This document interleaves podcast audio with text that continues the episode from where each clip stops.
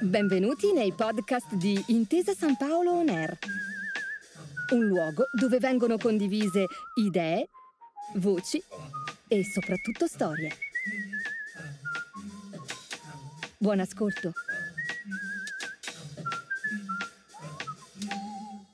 Cosa ci aspetta nei prossimi mesi?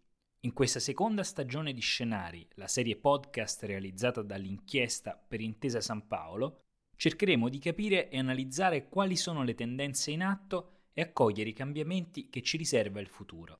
Io sono Francesco Maselli, giornalista dell'inchiesta, e vi accompagnerò in questo viaggio.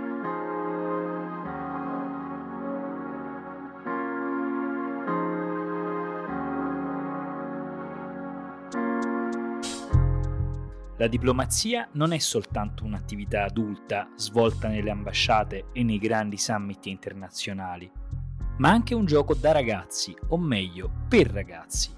Un grande gioco che per una volta rifugge dal pensiero debole. State tranquilli, niente di preoccupante, nessuna nuova frontiera esoterica della comunicazione giovanile da esplorare e provare a decodificare. Al contrario, per una volta, una declinazione del concetto di social che viaggia su dinamiche e finalizzazioni per niente digitali, anzi talmente analogiche da essere fatte di parole, discorsi, confronti, trattative e documenti scritti. Eppure tutto ciò può essere ancora un gioco, per quanto un gioco possa rappresentare un'attività formativa e un'esperienza che potrebbe perfino diventare indimenticabile. Come scrive Stefano Pistolini nel suo articolo sull'inchiesta magazine Turning Points in collaborazione con il New York Times, questo discorso può sembrare strano nello scenario dei consumi e dei comportamenti del 2022, ma non è del tutto così. Model United Nation, abbreviato in MUN, MUN, è il nome dato alla simulazione educativa in cui gli studenti apprendono i rudimenti della diplomazia, delle relazioni internazionali e del funzionamento di un'organizzazione come le Nazioni Unite. Partecipando a uno di questi eventi, denominato Conferenza Moon, gli studenti lavorano a piccoli gruppi, ciascuno incaricato di rappresentare gli interessi della nazione che è stata loro affidata. Lo scopo del gioco è risolvere una serie di problematiche internazionali attraverso la simulazione di trattative da intraprendere con i delegati che rappresentano le altre nazioni del mondo. I partecipanti a UMUN includono studenti delle scuole medie superiori e delle università. L'inglese è la lingua ufficiale della simulazione e per il lavoro delle conferenze è richiesto che i delegati indossino abiti formali. Il MUN insegna ai partecipanti la capacità di ricerca, l'avviamento di relazioni, la conversazione, la discussione e la scrittura.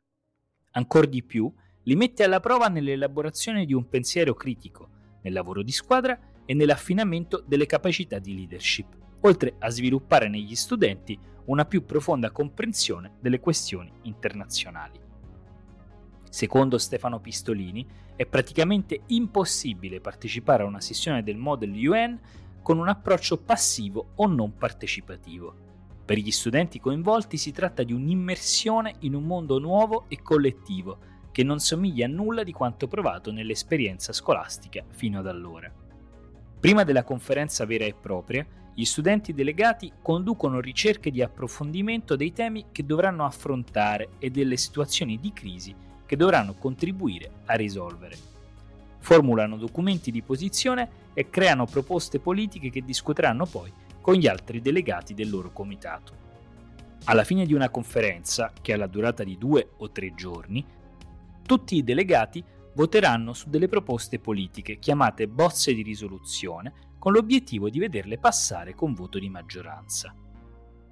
I delegati con le migliori prestazioni in ciascun comitato, così come le delegazioni più efficaci, riceveranno dei premi.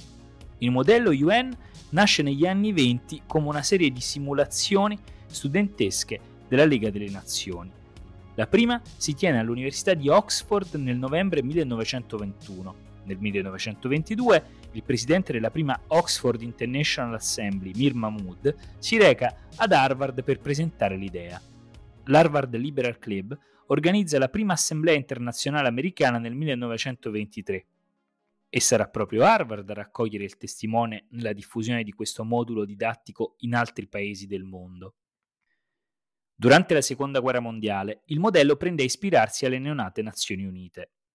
La prima conferenza modello Nazioni Unite avviene allo Swarthmore College in Pennsylvania nel 1947, con la partecipazione di 150 studenti provenienti da 41 college americani.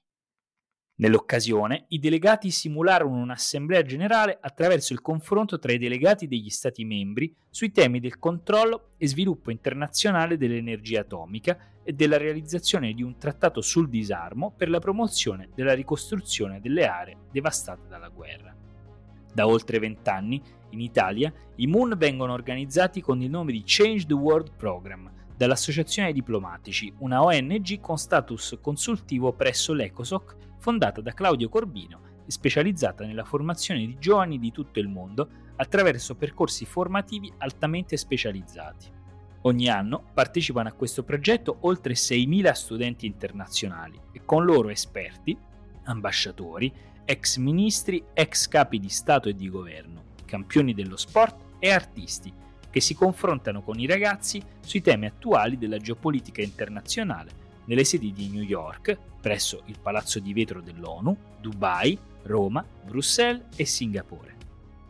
Agli studenti si offre l'arricchimento delle competenze necessarie a un ingresso nel mondo del lavoro globale, in una prospettiva che tenga conto delle opportunità nel mondo delle carriere diplomatiche e dei percorsi di studio internazionali. Fin qui il metodo e l'offerta formativa. C'è qualcosa di più però, scrive Stefano Pistolini, che identifica questo plus in ciò che definisce fattore gioventù. Se un ragazzo decide di aggiungere alla propria routine scolastica lo sforzo necessario per entrare e far parte seriamente di un'esperienza del genere, significa che la vivrà con tutti i crismi dell'eccezionalità. Il viaggio per raggiungere la sede dell'evento, la conoscenza e il contatto con dozzine di colleghi provenienti da tutti gli angoli del pianeta, la solennità dei luoghi, a cominciare dalla sala dell'Assemblea generale degli Stati Uniti e delle presenze che li attendono, l'ex presidente degli Stati Uniti Bill Clinton, per fare un nome, proiettano queste giornate e i momenti che le compongono in una sfera di eccezionalità con la quale faticano a rivaleggiare perfino le mille luci di New York o le futuribili meraviglie di Dubai. È un'esperienza racchiusa in pochi giorni, ma destinata a diventare memorabile ed è un fattore di crescita che può produrre agnizioni nella testa di un teenager in cerca delle proprie direzioni. Significa ritrovarsi proiettati per un weekend nel centro del mondo, con ancora allacciata la cintura di sicurezza dell'educazione in corso. Può darsi che all'indomani le cose non siano più come prima. Grazie per aver ascoltato i podcast di Intesa San Paolo On Air. Al prossimo episodio.